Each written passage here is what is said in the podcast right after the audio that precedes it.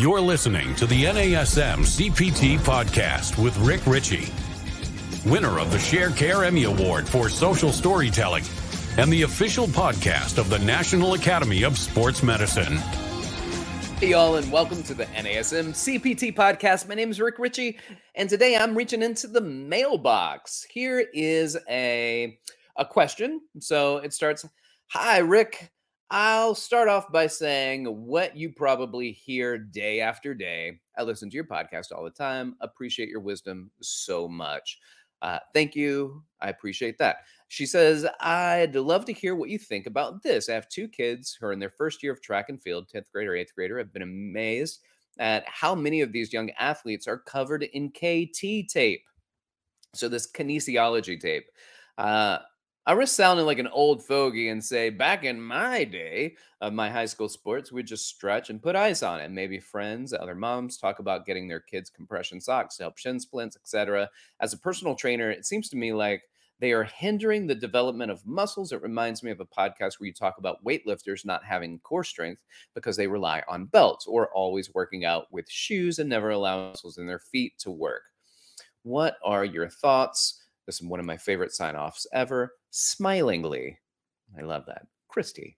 P.S. I'm specifically noticing support and tape around knees uh, and down the shins. Well, Christy, thank you so very much for this question and the kind comments about the podcast. I appreciate that.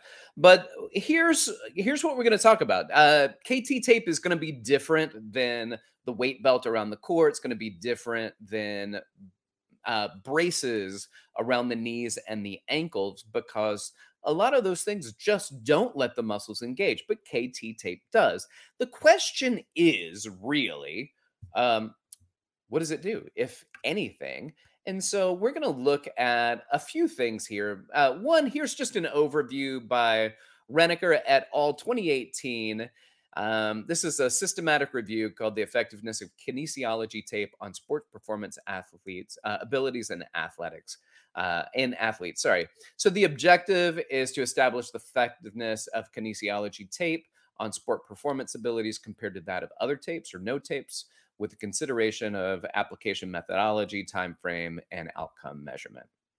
So in total, 11 comparisons demonstrated significant effects two in favor of KT tape, which KT tape is a type of kinesiology tape.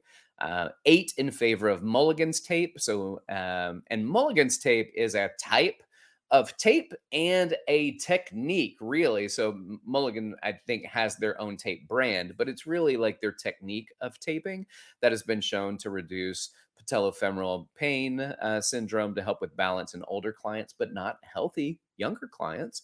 Um, and then little to no ability um, that has been found in ankle stability with that. But here you see that in um, uh, that that there were favorable outcomes with mulligan tape and then one in favor of no tape whatsoever. So the conclusion there's a lack of compelling evidence to support the use of this kinesiology tape to enhance the sport performance abilities based on this review. Now in particular you mentioned the knees. So i found a, um, systematic review on patellofemoral pain syndrome by logan et al. 2017 uh, in the journal sports health and this is what they concluded. This systematic review supports knee taping only as an adjunct to uh, traditional exercise therapy for patellofemoral pain syndrome. However, it does not support taping in isolation.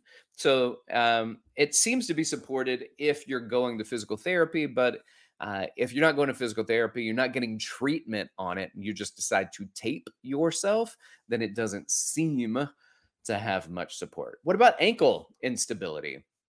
So you mentioned down the shins, certainly part of the ankles would be uh, seen a lot. So this is Biz. Nobody beats the Biz. So Biz, B I Z et al.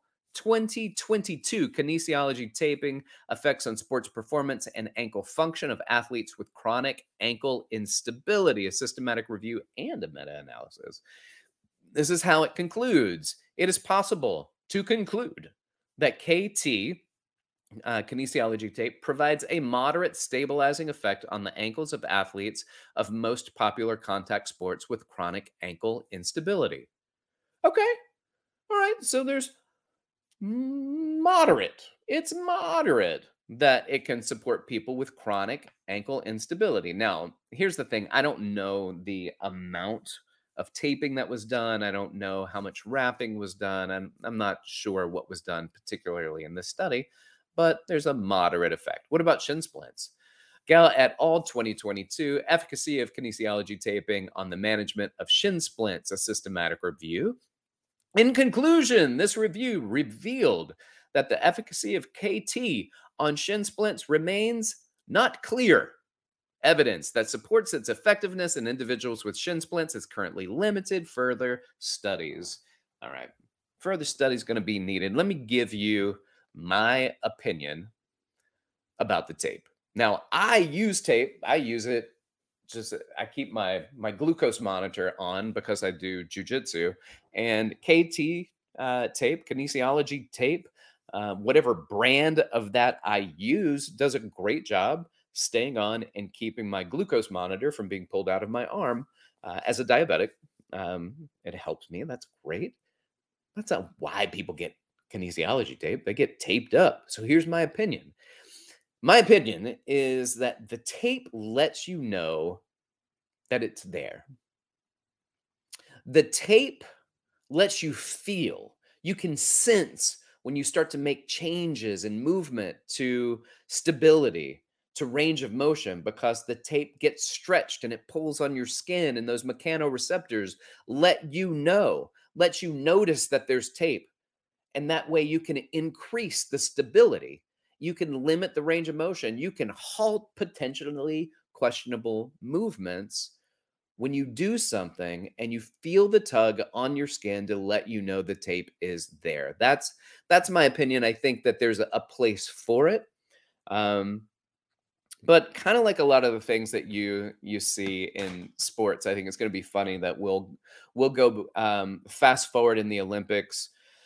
I don't know, three, four, five cycles, and then you kind of laugh at how everybody looked like an octopus in the last games because they had all of these suction cups that had been put on them and left bruises or the scraping that had been done or the tape that was put on them because none of that stuff's going to be used. And then you fast forward seven eight nine ten cycles it'll probably just pop up all over again.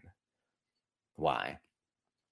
Because it works a little bit um, but sometimes you need things to do more than just work a little bit. You need people to believe they work. And belief is a huge component of recovery. And so if there's something about that tape that people look at and they feel and they can kind of say, "Oh yeah, I'm I'm getting better. I don't feel as much pain." Then with placebo or not, they don't feel as much pain.